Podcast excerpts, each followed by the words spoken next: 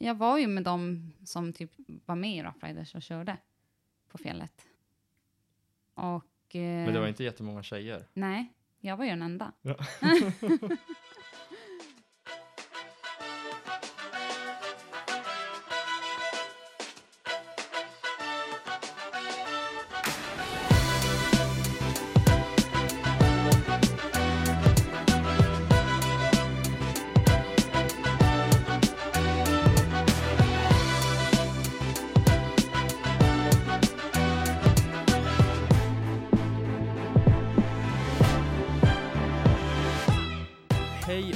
varmt välkommen till Snöskoterpodden, avsnitt nummer två.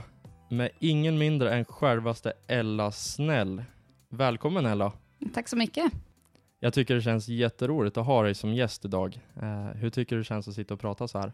Det känns faktiskt lite nerv- nervöst, men eh, väldigt roligt.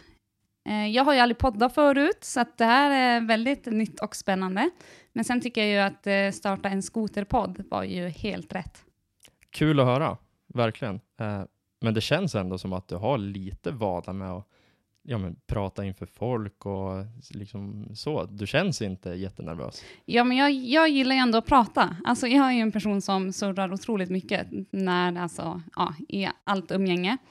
Men eh, att göra så här, det känns lite, lite mer stelare på något sätt.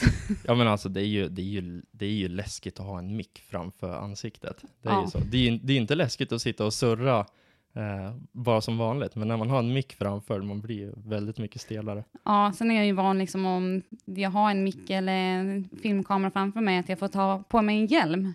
Men Den där hjälmen alltså, det är Ja. en jäkla trygghet det att är ha en den. trygghet, ja. Gärna med goggles Man också, känner så sig man så är säker helt... med den, ja. Ja, även, eh, jag tycker vi berättar vart vi är någonstans. Eh, vi sitter nu uppe i Hemavan på Hemavan fjällcenter och vi har varit ute och åkt skoter idag tillsammans med resten av teamet från Sledstore. Hur har din dag varit? Den har varit bra faktiskt. Snön har ju varit lite si där. Det är ganska hårt. Det har regnat en del. Ja, men eh, vi har ju fått lite fluff ovanpå, så det har ändå varit, alltså det har varit bra. Och sen få vara upp här med alltså, självaste Sledstore-teamet och träffa alla, bara det blir ju så att det blir roligt.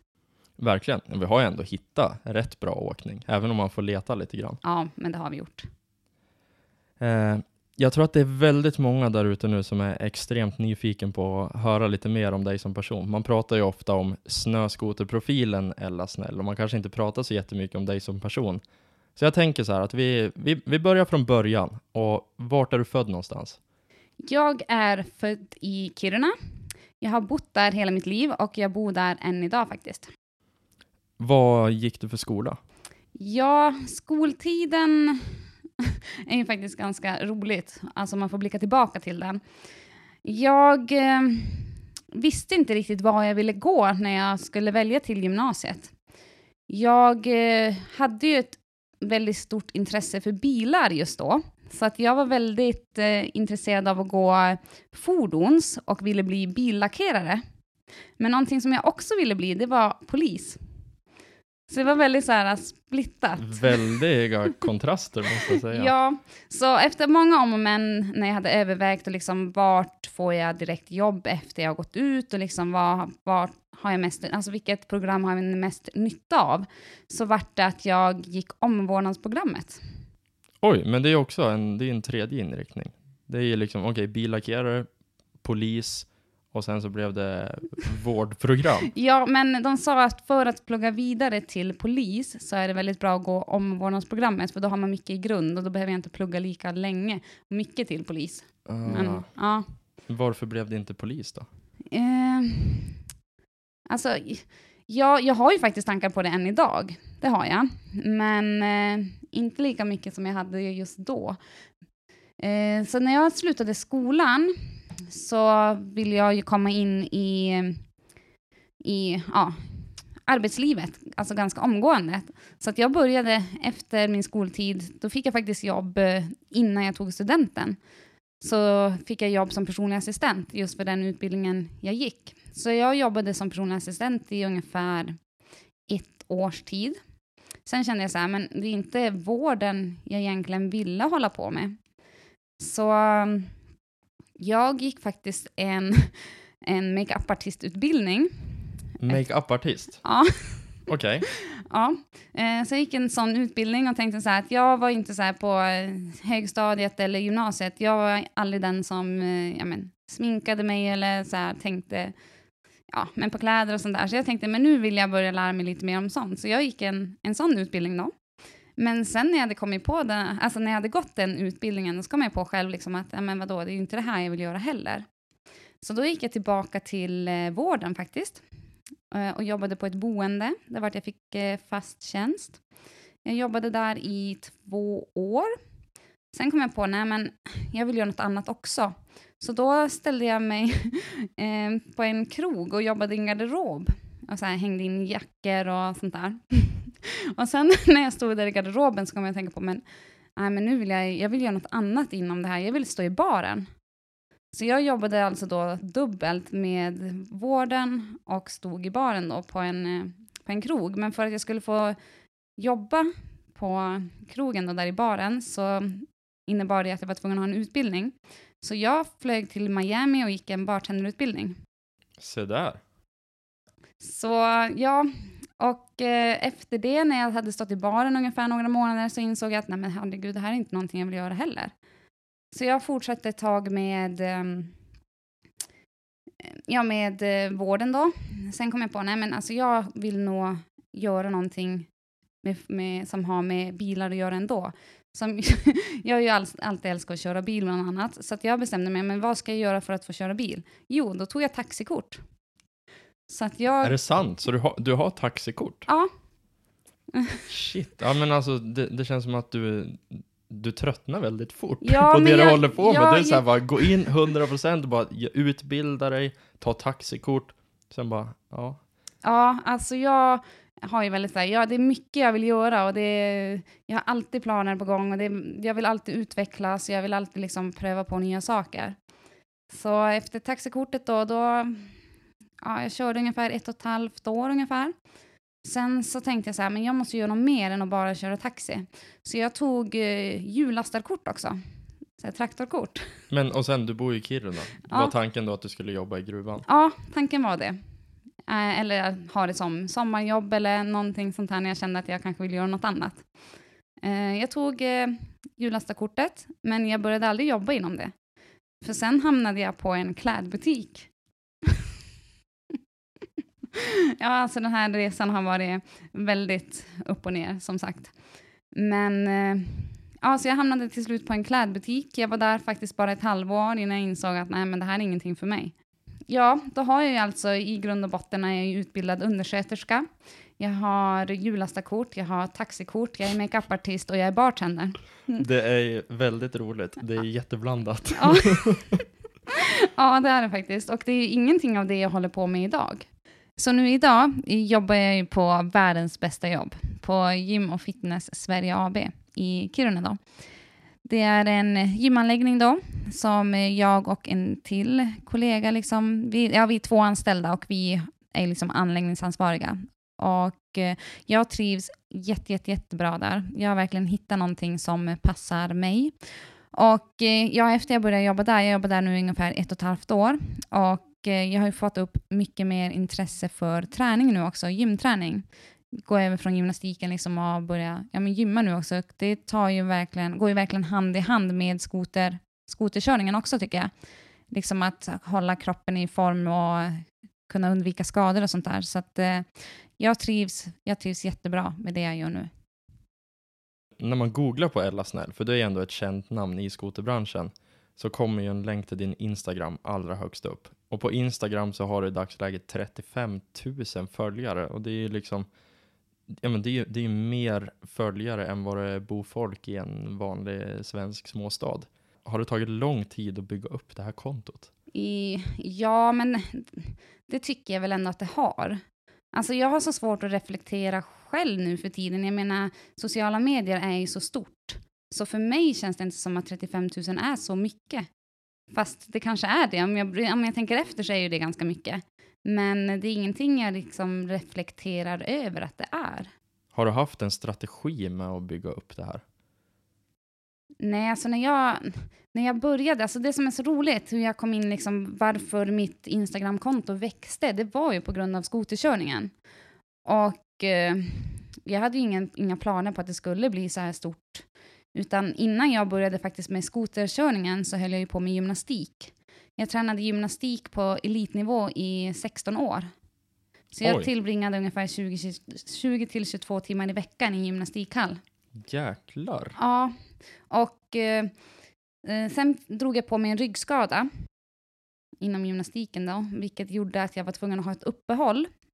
Eh, så då ja, så följde jag med några kompisar ut på fjället uppe i mm, Riksgränsen. De hade skotrar och sånt där. De tänkte, ja, men du kan väl följa med? Så jag tänkte att ja, ja men jag, jag testar. Och eh, på den vägen vart det. det var, året var alltså 2013 Nej, 2012 var året då jag följde med dem upp och tänkte så här, men shit, det här är ju någonting jag verkligen vill göra. Hur gammal var du då? Jag var i alla fall 21 år i alla fall när jag började köra skoter. Eller började och började. Mina föräldrar har ju alltid haft skoter när jag var liten för att frakta oss upp och ner på fjället. Men vi har en stuga i fjällen. Men det var ingenting jag var intresserad av. Utan året var då liksom 2012 när jag följde med de här kompisarna upp och hade min break från gymnastiken och jag fick prova köra och då tänkte jag så här, men shit, det här är verkligen någonting jag vill alltså, utvecklas inom. Det, jag tyckte det var riktigt kul, jag fastnade på en gång. Så 2013, jag jobbade då alltså dubbelt i ett år för att ha råd med min egna skoter. Så 2013 köpte jag mig min egna skoter. Okej, så du fastnade direkt för skoterkörningen? Det var liksom första svängen så bara, jag, jag, jag vill göra det här. Okej, så då då efter, efter den resan, du fastnade direkt, så då åkte du hem, började leta skotrar direkt då eller?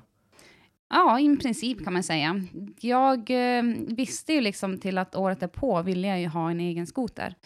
Så då var det liksom, jag frågade liksom runt och jag hade ingen aning om då vad jag skulle ha för någon eller vad, ja, vad jag skulle köpa helt enkelt och vilken maskin jag skulle köra.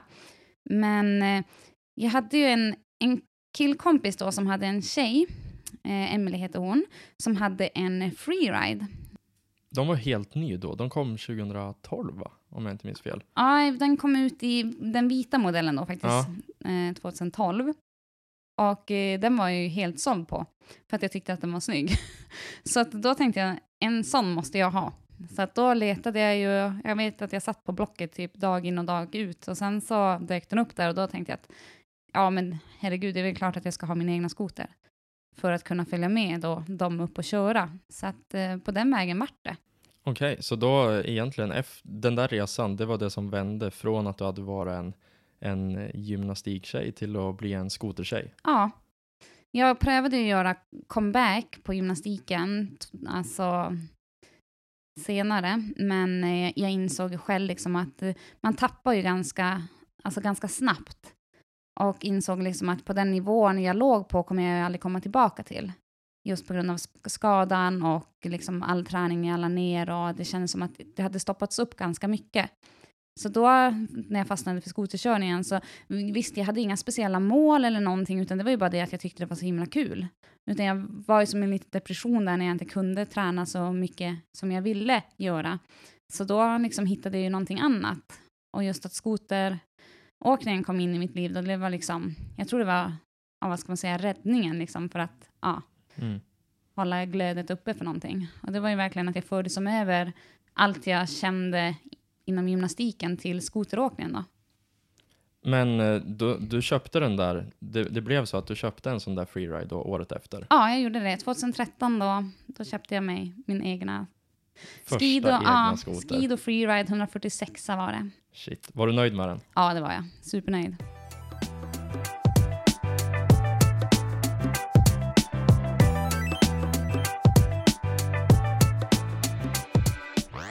Det som var så roligt, för att jag första året jag började köra skoter, så eh, de grabbarna jag var uppe med, de byggde ju som hopp och eh, var ju mycket så här, ja, de skulle hoppa och då kände jag så här, men det där vill jag också testa på att göra. Fan, det var ingen mjukstart Nej. för dig direkt med skoteråkningen? Det var ju inte det, så att, eh, det var liksom så att jag kunde inte ens burka eller köra på en skida liksom, när jag för första gången skulle pröva hoppa. Så det första jag alltså egentligen lärde mig, det var att hoppa med en skoter. Sen så, ja, kommer ihåg vi var på ett ställe och vi var tvungna att skråa över ett, en backe liksom för att ta oss över på andra sidan. Och eh, jag tror jag höll på där nästan, jag vet inte hur många timmar jag var fast i den där backen för att jag kunde inte skråköra. Och ja, till slut så, till slut så tog, jag mig, tog jag mig över.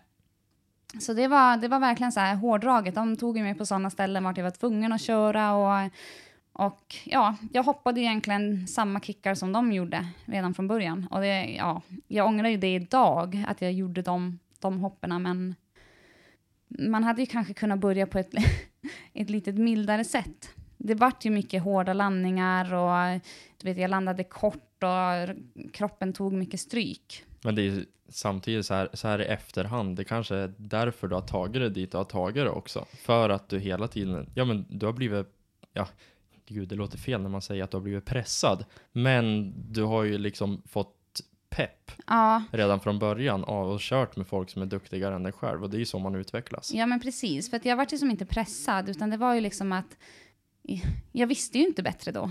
De hoppade ju de där hoppen. så då tänkte jag liksom att ja, men självklart vill jag också prova hoppa. Så att, men sen dröjde det inte länge innan jag insåg liksom att ja, men jag måste kanske bygga lite mindre hopp och lite så här, äh, mindre kickar för att jag ska lära mig och liksom kunna utvecklas. Så äh, jag gjorde ju det och jag nötte på de där hoppen. och sen så var det faktiskt lite roligt också att de här killarna som jag hängde med, några av dem var ju med i äh, Rough Riders. Just det. Och då fick jag förfrågan att vara med i, i Rough Riders då, självaste filmen. Och det var liksom så att jag, hade ju, jag kände mig faktiskt ganska dum och jag bara, Rough Riders, typ vad är det? för du vet, jag var inte inne i skoterbranschen och så här, det var ju helt nytt för mig. Så jag bara, ja men, ja, men det blir säkert kul så här. Så att, ja, jag kunde ju knappt köra skoter då, men ändå fick jag förfrågan. Så det var, och jag tror det är verkligen det som har gjort att det satte eld i rumpan på mig själv liksom, och min utveckling. Liksom att jag fick sån hjälp som jag fick. Jag fick de möjligheterna jag fick redan på en gång. Och efter det då började jag sätta upp mål för mig själv. Liksom, det här vill jag klara av, det här vill jag göra. Så att, nej, det var, det var en ganska cool väg liksom, när jag kom in på det här. Mm. För de som inte vet det, så Rough Riders är ett, ett eh, gäng med skoteråkare som gör riktigt högkvalitativ film. Eh, och du har varit med i fler sådana filmteam också va? Eller hur? Ja, jag har eh, även varit med i Northern Light Films och Exploring the Snow. Kan du berätta, berätta något om de resorna som ni har gjort tillsammans? Oj, ja, det är faktiskt ganska mycket man har fått vara med på. Eh, jag minns, jag minns eh, en resa väldigt, väldigt väl. Det var eh, faktiskt när vi skulle filma till Exploring the Snow. Då for vi ner till Stryn i Norge. Eh, jag tror det var juni eller juli månad. Du vet, det, var Oj, så här, det är inte då man tänker att nu ska vi leta ställen och köra skoter Nej, på. exakt. Det var det jag också tänkte. Så här, bara, men vad ska vi göra liksom, på sommaren om vi ska åka och köra skoter? De bara, jo men det finns jättemycket snö där. Jag bara, ja jag tänkte så här, vi lastar in skotrarna så här, sen bara börjar vår bilresa från eh, Kiruna. Ja, jag vet inte, det, måste vara en del långt. Det är nästan 180 mil eller sånt där. Ja, det är jättelångt i alla fall. Och vi tänkte, ja, vart är vi på väg? Vi åkte liksom långt ner liksom i Sverige och sen skulle vi över till Norge. Och vi bara, ja, ja. Men sen var det ganska cool för att de sa liksom att det är en skidbacke som håller stängt på vinterhalvåret för att det är så mycket snö där. Och när vi kom dit, det var som liksom så här, det går inte att hålla det upplogat på vintersäsongen. Så de har det bara öppet på sommaren. Och eh, då åkte vi som ner, då kom vi som i en dal och sen åkte vi bara högre och högre upp. Och ju högre upp vi kom desto mer snö var det. Så när vi väl kom upp där efter vägen så var det ungefär fyra meter snö på varje sida. Som de hade plogat där fr- fram då vägen för att vi skulle ta oss fram dit. Men shit. Så eh, då var, det var en, faktiskt en resa jag kommer ihåg väldigt speciellt. För det, ja, det var mäktigt. Det var som så liksom, man hade som på sig sommarkläder men vi skulle ut och köra skoter. Och, och så kom de ju på den här idén liksom att vi skulle göra ett road jump. Alltså vi skulle hoppa över vägen där. Sagt och gjort. Vi byggde oss en kick där och en landning. Så vi hoppade faktiskt över den där bilvägen. Så det är nog en resa jag kommer komma ihåg väldigt Det länge. låter ju extremt häftigt. Ja. Alltså köra skoter, ja det, det, är ju, det är ju mitt i sommaren. Köra skoter mitt i sommaren, iklädd sommarkläder och liksom skoteråkning som är det absolut roligaste som finns och dessutom slippa frysa. Det Ja. måste vara helt fantastiskt. i en skidbacke. Nej, men det var helt otroligt. Och sen är ju skoter är ju olagligt i Norge, men eh, vi fick ju tillstånd till det. De, var ju som liksom, de hade ju tagit kontakt med de som höll i anläggningen och sånt där, så det var ju helt okej. Just Så det. var, det var väldigt mäktigt. Men då åkte du ju inte lösnämmaskin misstänkte jag, utan Nej. då åkte nog... Tanken var då att bara bygga stora hopp egentligen. Ja, exakt. För vi visste inte vad, alltså, vad vi hade att vänta oss. Utan vi var ju ett gäng som mest var inriktade på hoppning. Så då visste vi liksom att ja, men då skulle vi ta de korta maskinerna för att vi visste att det kommer bli någon sorts av hopp. Det första som dyker upp när man googlar på dig, det är ju din Instagram. Men det andra som dyker upp när man googlar på dig, det är här blir Ella Snäll historisk. Landar bakåtvolt med snöskoter. Och det har nog faktiskt inte undgått en enda skoterintresserad person att du faktiskt är världens första tjej som sätter en backflip med en snöskoter. Men man börjar ju inte direkt med att göra en bakåtvolt. Hur har, hur har vägen dit varit? Oh, jag, jag får rysningar i hela kroppen när vi pratar om det här. Eh, det känns... Det känns ganska overkligt för mig om jag ska vara helt ärlig. Men vägen dit, ja. Alltså jag har ju hoppat ganska mycket nu genom mina år. Både snökickar som jag nämnde tidigare och eh, har även hoppat väldigt mycket ramp. Eh, så att eh, jag tror att, eh, ja men dels liksom att jag har ju ganska mycket och höga mål och ambitioner för mig själv liksom. Och eh, sen har jag alltid sett liksom grabbarna göra det kors och tvärs. Både ute i, liksom, i fjällen och i, i rampen då. Och det är ju bra kompis med Rasmus Johansson som är, som är liksom freestyle-proffs också. Ja, exakt. Så både han och Tobias Hellström har ju fått otroligt mycket hjälp från. Båda de är ju liksom freestyleåkare på professionell nivå. Och eh, då kände jag, jag fick bara den här känslan av att, men varför, jag har, alltså jag har ju alltid haft en ambition och liksom när jag kom in liksom i skoteråkningen och liksom att då var ju sporten väldigt mansdominerad. Och jag fick den här känslan liksom att, men varför är det så här? Jag vill kunna ändra på det. Jag vill kunna visa att det finns ingen som säger att en tjej skulle alltså vara sämre på skoter än en kille.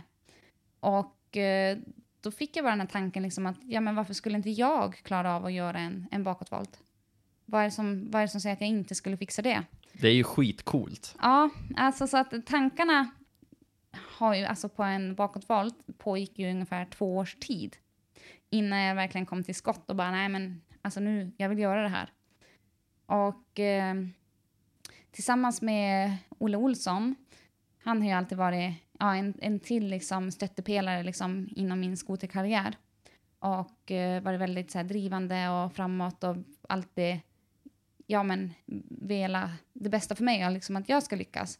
Så han hjälpte mig otroligt mycket med det här och sa liksom att ja, men nu, nu är det så här att vi kommer upp till Kiruna och sen så eh, gör vi ett litet projekt om det här.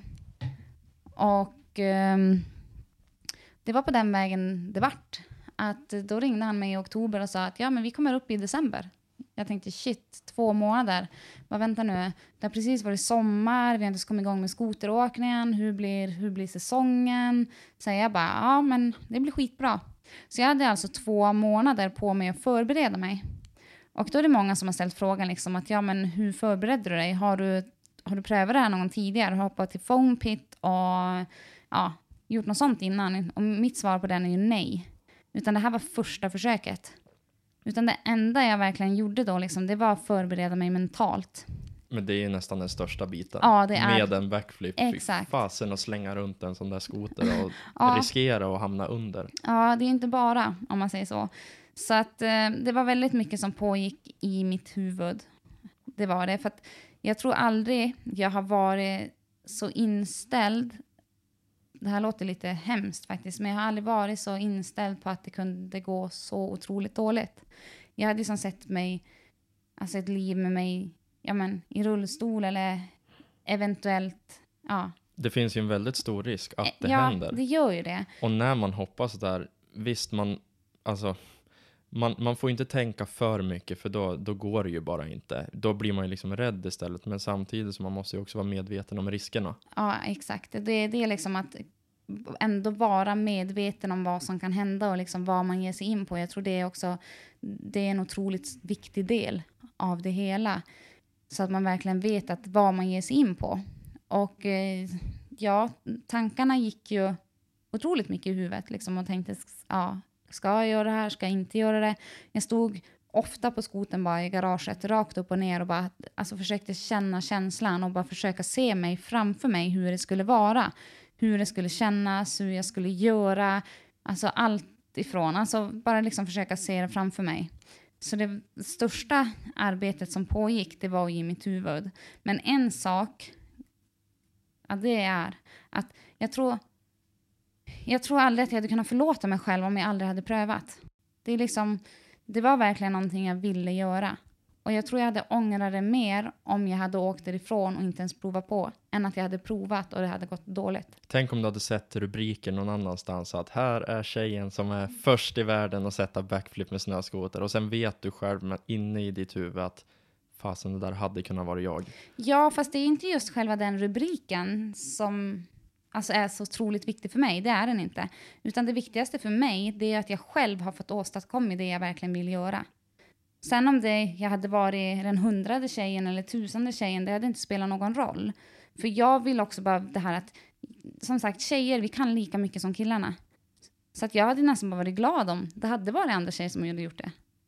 Så bara för att bevisa liksom? Ja, men exakt. För jag vet ju att vi har, vi har den kraften, vi har den styrkan, vi har den liksom, talangen och tekniken också. Vi kan det. Så att, eh, det var liksom bara för mig själv, liksom, att det här är någonting jag har drömt om att få göra. Och eh, och jag kunde bara inte släppa tanken. Så verkligen få göra det och få det liksom ut ur huvudet. Det var den känslan. Men hur var det då den dagen då? Du sa att du hade två månader på dig att förbereda dig. Ja, alltså vi arbetade ju ganska mycket med just det här uh, att vi skulle få det så som jag ville. Vi ställde upp en ramp och sen byggde vi upp en, ja, en väldigt stor snöhög. Så att vi fick dit lastbilar som ja, kom med tonvis med snö. Och eh, ja, jag behövde faktiskt inte vara så delaktig i det här just byggandet för att grabbarna som var med och, liksom och förberedde ville ju liksom att jag skulle fokusera på mig själv. Så att, eh, men vi hade lastbilar där, vi hade grävare, vi hade traktorer och eh, ja, vi stod där och skyfflade med våra spadar och får det så bra som möjligt för att jag ville att, jag ville att det skulle kännas så bra som möjligt Alltså så som jag vill ha det. Fokus på dig liksom. Exakt.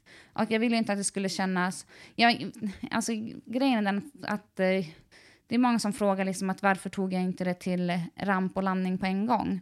Men när du hoppar i en ramp och ska landa på en landning så har du ju ett gap däremellan. Och då måste du veta exakt vilken hastighet du ska ha, alltså vilken fart du ska åka med. Du måste landa på exakt ett speciellt ställe för att det liksom ska bli så skönt som möjligt. Och du ska inte landa kort, du ska inte landa långt. Och jag vill inte ha den, ja men, de tankarna. Ja, då liksom. blir det ju fokus på massa annat. Exakt. Då är det inte fokus bara på att få runt skotern. Nej, inte. Som ändå är det viktigaste. Exakt, på själva flippen. Ja. Så att jag tänkte att nej, vi måste bygga upp en helt ny landning. Och det gjorde vi. Landningen var ju ungefär 20 meter lång. Och om den inte var ännu längre till och med. Då men, fanns det liksom lite spelrum ja, fram och tillbaka. Så jag behövde som inte tänka på liksom hur fort ska jag köra in eller någonting. Utan jag visste ju liksom att ja, landningen vi hade var ju ganska flack. Men jag sa det att jag är hellre inställd på det och vet att det blir en tung landning än att jag måste verkligen tajma in mig och landa på ett visst ställe. Så att då kunde jag bara fokusera på flippen. Så det var, jag tror det var, det var en bra grej vi gjorde liksom, att då fick jag verkligen bara fokusera på just den. Och sen är det som så roligt, just dagen vi var där, så Oj, ja det, det är så mycket känslor som kommer i kroppen för att det är som jag minns det så väl, fast ändå är det ganska svart om man säger så. Du lär nog ha varit ganska mycket inne i dig själv den ja, där dagen. Ja, jag var det. Som både Tobias och Rasmus då, som var med mig den där dagen, de sa liksom att de har aldrig någonsin sett mig så fokuserad och målmedveten någonsin. De kunde bara kolla på mig. Det var som att det var helt tomt i mina ögon. Och jag, de, jag hörde inte dem prata eller någonting. Och sen vet jag, i december i Kiruna så är det ju, vi har ju typ ja, mörkt dygnet runt där när, ja, när det är vintertid. Så att då hade jag ungefär en marginal på typ 20 minuter där det var någorlunda ljust ute. Och det var liksom så att jag, för att vi skulle få det där ljuset, liksom, då var det som att jag var tvungen att göra det då. Och sen när det väl var dags, det var som liksom att, ja, jag tror aldrig faktiskt att jag varit så fokuserad själv någonsin, utan det var som bara att det är nu eller aldrig. Gud, jag får lite hög puls nu bara när ja. du berättar om det här. Men det var verkligen så, det var så jag kände, va? det är nu eller aldrig. Så att, eh, nej, men det var, ja det var, det var, det var, ganska, det var ganska tufft faktiskt. Det var, som, det var mycket känslor som gick igenom kroppen samtidigt som jag kände så här, nu, nu, nu, nu är det dags. Och eh, om jag ska vara ärlig, så in i rampen så minns jag inte så mycket. Jag minns inte riktigt vad jag gjorde eller så. Men när jag väl var upp och ner, då släppte allt. Därifrån får jag som ett minne igen om man säger så. För det är då jag kände liksom att nu är jag upp och ner. Och jag vet att jag kommer komma runt. Det var då det bara släppte för mig. Du kände att nu, det, det här kommer gå vägen. Exakt, det kom, det, jag kommer komma runt i alla fall. Ja, det, var liksom, det var då bara liksom en, en sten lättade från kroppen och kände Ja, men liksom, då, då blir det ju helt plötsligt från att vara totalt livsfarligt till att du ändå känner att du har hyfsad kontroll. Exakt. För om du skulle ramla av när du väl kommit runt, ja, det är inte livsfarligt i alla fall. Nej. Så att det var verkligen då allting släppte för mig. Men det som är så roligt också att jag hör när jag är upp och ner hur någon skriker. Ja, det är så, så roligt att jag hör det. Och det är liksom för att, ja då står ju Tobias där, han som är min pojkvän då. Han står liksom och jublar redan när jag är upp och ner för att han vet liksom att det kommer gå vägen. Och liksom då, ja men det, det släpper bara allt liksom och sen får landa det. Så har jag som tänka så mycket på vägen ner också. Att jag kan till och med liksom ja, släppa handtaget, nypa bromsen en gång. För att jag är så van att hoppa ramp till landning och att landningen är en viss lutning. Så att jag tänkte så här, jag måste ju landa så. Och sen kom jag ju på mig själv, liksom att men det här är ju inte till den vanliga landningen, det här är en annan landning. Så jag prövar ju gasa upp den lite, men jag ja, hinner inte riktigt. Så det blev ju en ganska tung landning, men ja, Men ändå, safe. du Ja, klarar det. ja. Det är ju fan värt en applåd. Det är ju skitcoolt. ja det, var, det var mäktigt. Det, ja. Och det är liksom först i världen. En tjej från lilla Kiruna. Lilla jag, bara jag liksom. Det är, exakt. ja, det är en vanlig tjej. Ja. Nej, det, det känns faktiskt helt otroligt. Det, det är ingenting jag tänker på själv, liksom, först i världen. Det känns bara som att, vadå, det, är- det är bara jag, liksom. Hur Du är samma för- person. Ja, hur kan jag vara först i världen på någonting? Nej, men det, ja, det var mäktigt. Ja, det är skitcoolt. Efter du hade klarat det här då, fick, liksom, var det folk som hörde av sig, sponsorer och allt sånt? Fick du mycket uppmärksamhet från alla håll? Eh, både ja och nej. Alltså efter flippen så började faktiskt den jobbigaste tiden i mitt liv, om jag ska vara helt ärlig. Eh, man kan inte tro det, men eh, ja, ne- den dagen då när jag satte flippen så var det som, vi skulle göra ett litet projekt av det här och liksom Red Bull skulle släppa det på sina kanaler. De ville som vara först på att göra det. Just det, för ni gick inte ut med det här direkt när ni Nej. hade klarat det, utan ni behöll det här för att göra liksom en, Ja. en film och grejer om det. Exakt, så i tre veckor var jag tvungen att vara knäpptyst om det Åh, här. Så du vet när jag åkte hem därifrån, liksom satt i bilen på vägen hem, hade gjort en backflip och bara, jag får inte, jag får inte nämna det här till någon, jag får du inte lägga vill, ut det. vill berätta det Ja. för allt och alla. Och jag ville bara du lägga inte. ut det liksom på Instagram och liksom, här, jag har gjort det här liksom. Men det fick jag inte göra. Men det jag, det jag gjorde i alla fall, det var att ringa mina föräldrar. Och sa liksom att, ja, jag har flippat. Jag var ju tvungen att ringa till dem i alla fall. Hur reagerade de då? Ja, alltså.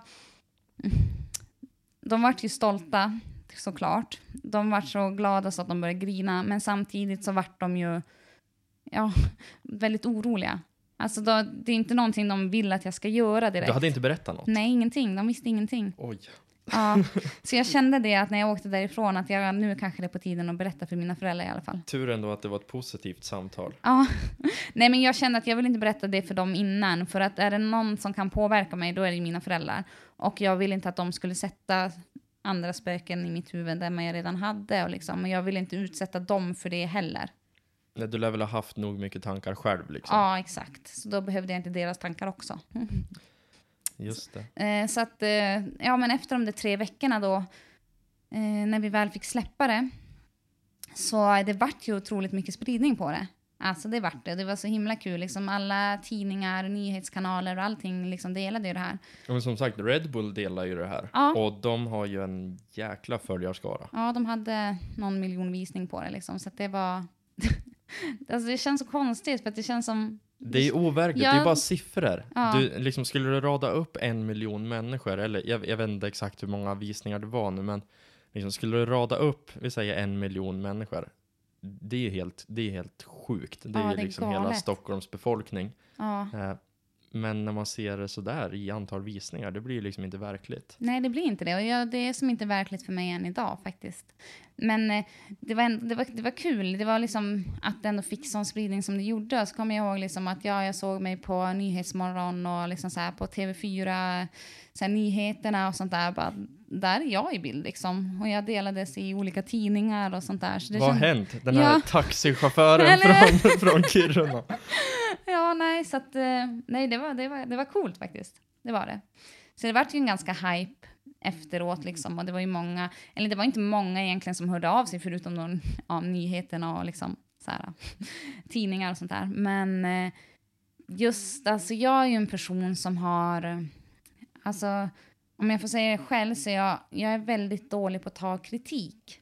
Jag är sån här, jag vill lyfta andra människor, jag vill liksom, ja, jag ser mig som vilken annan människa i världen. Någon, det är någonting du är väldigt bra på, lyfta andra människor. Ja, det vill jag kunna göra. Jag vill kunna inspirera och motivera. Och just då efter flippen, så jag fick ju otroligt mycket beröm och, och så mycket positiva, liksom, positiv feedback från det jag gjort. Men jag fick ju också en hel del kritik. Jag visste inte riktigt hur jag skulle hantera det. Jag försökte liksom se det av liksom tusen kommentarer så kanske jag kunde få en, en dålig kommentar. Liksom. Vad kunde det vara för typ av kommentar? Ja, men allt liksom från att, ja men i det här YouTube-klippet liksom, jag vet att jag läste en del om att ja, mina markklipp var fula, mina tatueringar var gräsliga, jag är inte först i världen. Så här helt orelevant Ja, egentligen. exakt. Och bara så här att jag ska inte tro att jag är någonting för att jag är inte först i världen, jag är bara en människa som alla andra liksom.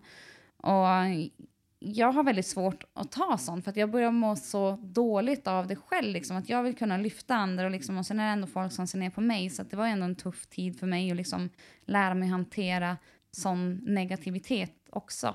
Just den där kommentaren sticker ju ut. Som du sa, även om du har tusen positiva kommentarer, den där enda negativa kommentaren, det är den man fokuserar på. Ja, man gör ju det och eh, ja, vare sig man vill eller inte så är det någonting man hakar upp sig på.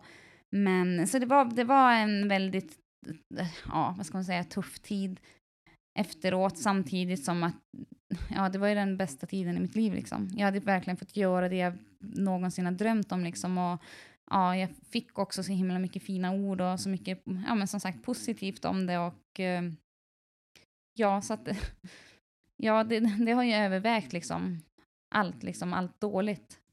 Och eh, jag har ju som bara helt enkelt fått lära mig nu liksom att jag kommer ju få ta kritik. Jag menar, jag är en offentlig person. Jag, jag syns ju liksom och eh, jag har nog, efter flippen har jag nog liksom kunnat hantera det på ett annat sätt oavsett om jag tycker det är, alltså att jag tycker att det är jobbigt. Ja, alltså du har ju, som vi var inne på förut, du har ju 35 000 följare också. Och det är ju verkliga människor. Det, Ja. är ju, det, det låter ju, ja det är ju bara en siffra på, när man kollar i mobilen, men det är ju faktiskt 35 000 människor.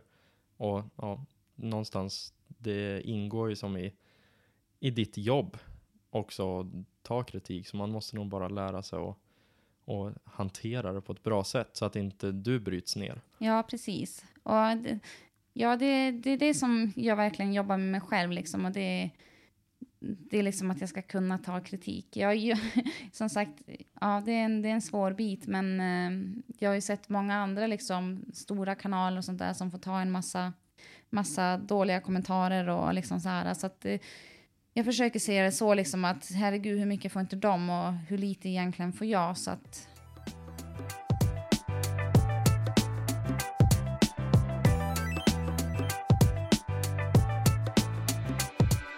Skoterbranschen är ju otroligt mansdominerad.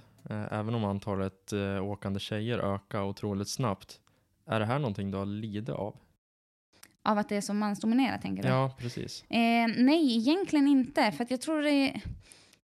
Jag tror det ändå där från början då jag liksom fick vara ute och köra med de här killarna och liksom att jag fick den utvecklingen jag fick. Och det var ju verkligen då jag fick den här tändningen liksom att nu liksom tjejer, vi ska kliva fram, vi ska visa oss liksom. Och jag ville ju liksom bevisa motsatsen eftersom att det var så få tjejer som höll på med det då.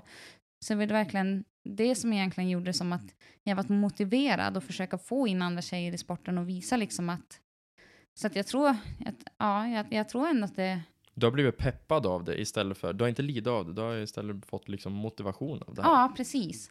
Jag vill som visa motsatsen. Det var, det var mitt mål liksom. Du verkar lite tjurig, liksom du, du ger dig inte. Men jag är envis, jag är det. Har jag satt ett mål, har jag, säger att jag vill göra en sak, jag ger mig inte förrän jag ja, i alla fall har försökt. Det är ju en, det är en otroligt bra egenskap, särskilt då som, som atlet. Ja, men det, jag tror det är viktigt att...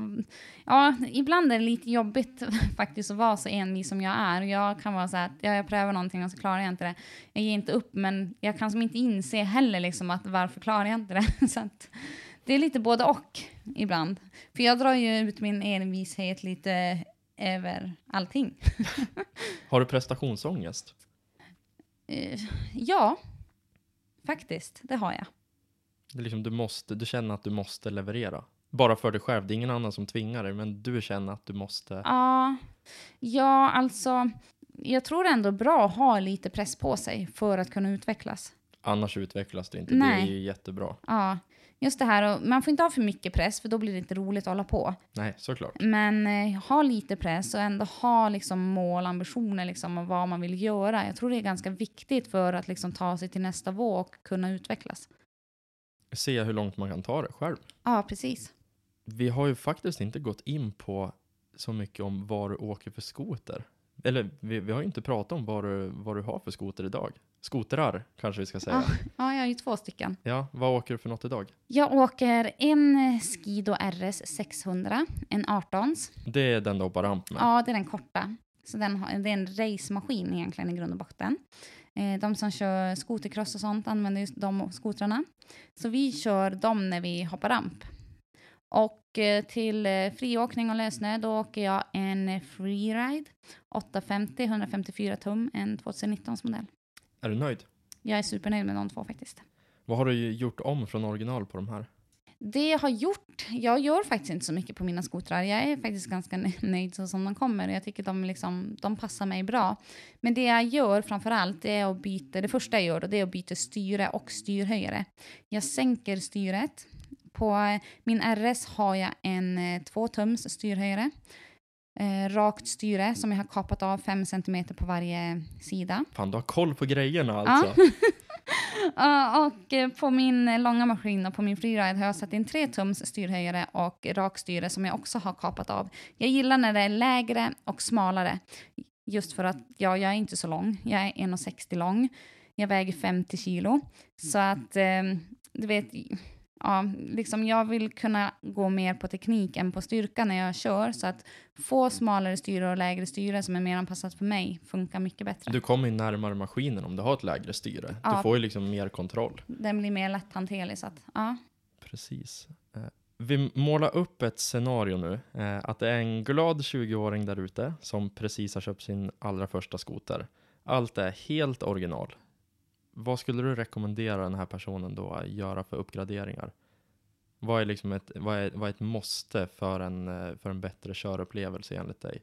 Du sa ju ändå att du, du trivs med original, men om det är någonting du ska rekommendera? Ja, alltså framförallt, för det första det man ska göra när man skaffar en skoter, det är ju att fundera på vad för sorts skoter är det jag ska ha till vilket ändamål. Ska jag vara ute och åka led eller ska jag åka lösnö eller ska jag hoppa? Så där måste man liksom fokusera lite på vad för maskin som passar bäst för just det man ska göra. Men sen så tror jag det är viktigt liksom att man ska alltså känna liksom så en körinställning. Det är som samma sak när du åker bil liksom, eller kör bil. Liksom, att, ja, vart du har ratten och, och når du till pedalerna och liksom så här. Att, det är liksom att just styret tycker jag är otroligt mycket. Just framförallt också om man är tjej. Man är lite mindre och man är lite lättare och liksom så här att man, man ska ändå alltid ha, försöka ha så bra kontakt med skotern som möjligt. Så man, jag tror det där är en, alltså allt är så personligt också, men jag tror det är bra att prova och våga mixtra lite. Prova byt styre, prova byt höjare och känn efter. Jag tror att många är alldeles för feg. Man, liksom, man, man bara åker det någon säger är bra. Men man kanske inte tycker att det är bra själv. Jag Nej, tror att exakt. Det är precis som du säger, prova och byt. Och provar man inte byta så vet man inte heller om det kan bli bättre eller om det kan bli sämre. Sen tycker jag inte man behöver, jag menar en skoter som kommer idag, liksom, de, de, är ju, de funkar ju klockrent original. Liksom, så de är ju skitbra ja, så Jag tror också. inte man kommer, alltså, behöver fokusera just så mycket på själva ma- maskinen, men liksom just styrningen. Det tycker jag är otroligt viktigt. Och sen kanske dämparna också beroende på liksom vad man väger och sånt där. De, de flesta idag går ju som ställa in liksom så lite hårdare och lite mjukare. Så det kan man också börja prova och mixtra med lite och känna efter vad man tycker passar en bäst. Men styre då, det är ju, styre och styrhöjare, det är ju egentligen det, det första, första steget kanske. Att anpassa efter sig själv. Och Ja. det är inte jättedyrt heller. Jag menar, styre en, en tusenlapp och en styrhöjare är en tusenlapp, ungefär. Ja, Så för 2000 kronor så kan du anpassa skoten från att vara liksom anpassad för den stora massan till att bli helt anpassad efter dig själv. Ja, jag menar, kan man köpa en skoter som kostar den summan som de gör, liksom, så tror jag ändå att man ska fokusera på att lägga ner de där ja, men 2000 kronorna för att få in den körställningen man vill ha också. Det tror jag också. Vad har du för mål med skoteråkningen?